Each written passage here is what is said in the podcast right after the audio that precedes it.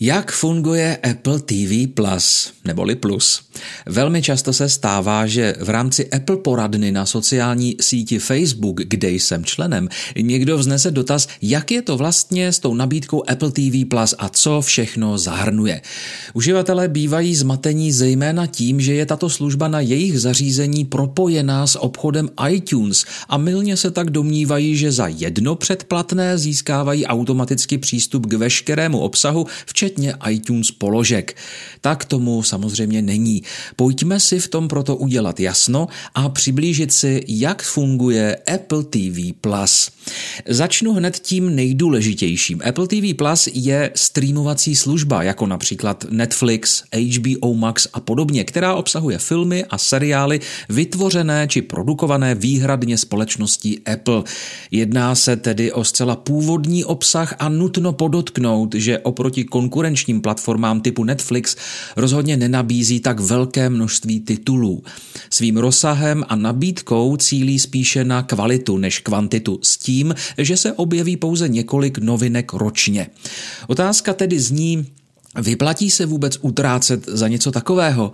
Odpověď bychom mohli lépe najít, pokud si přiblížíme, za jakých podmínek a za jakou částku lze Apple TV Plus v dnešní době využívat.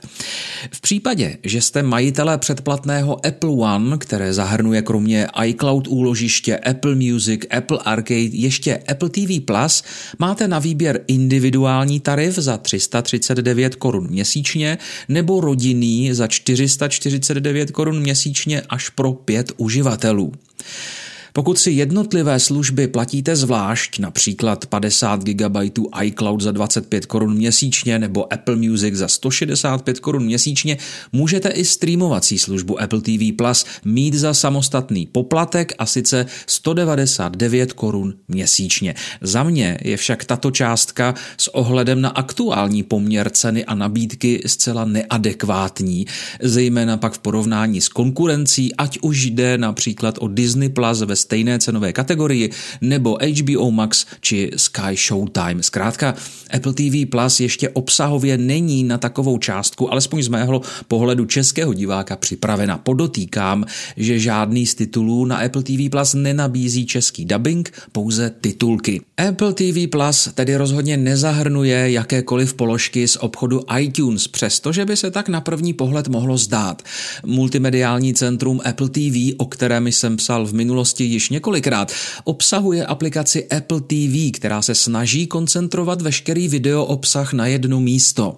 Proto zde najdete nejen vaše rozkoukané filmy či seriály z jiných zdrojů, například z HBO, Disney Plus a podobně, ale také zakoupený obsah z iTunes, případně nabídku nákupu, pokud v rámci Apple TV aplikace něco konkrétního hledáte. A tohle je potřeba mít jednoduše na paměti. V naší rodině máme Apple One především z důvodu většího iCloud úložiště, společného využívání Apple Music a službu Apple TV Plus vnímám pouze jako takový příjemný bonus, než něco, kvůli čemu bych nutně potřeboval utrácet. Samostatně bych si totiž Apple TV Plus v současné chvíli zcela jistě neplatil, přestože musím uznat, že jsem si oblíbil některé seriály z její nabídky a také o nich na našich stránkách psal. Závěrem mi proto ještě dovolte několik osobních typů, co v nabídce Apple TV Plus rozhodně nepřehlédnout. A protože jsem psal o seriálu For All Mankind, patří hned na první místo. Představte si svět, v němž globální vesmírný závod nikdy neskončil. Tento napínavý seriál o alternativním pojetí historie od Ronalda D. Moora se soustředí na riskantní život astronautů NASA a jejich rodin. The Morning Show je drama nominované na tři zlaté globy, ve kterém podávají úžasné herecké výkony Jennifer Aniston a Reese Witherspoon. Článek o tomto seriálu najdete rovněž v naší kulturní rubrice, kde jsem psal například také o skvělém seriálu s Jasonem Momoa C. Milovníkům tajemna bych zase doporučil seriál Servant od M. Night Shyamalana vyprávějící o filadelském páru, který drží smutek poté, co nevýslovná tragédie způsobí rozkol v jejich manželství a otevře dveře tajemné síle, která vstoupí do jejich domu.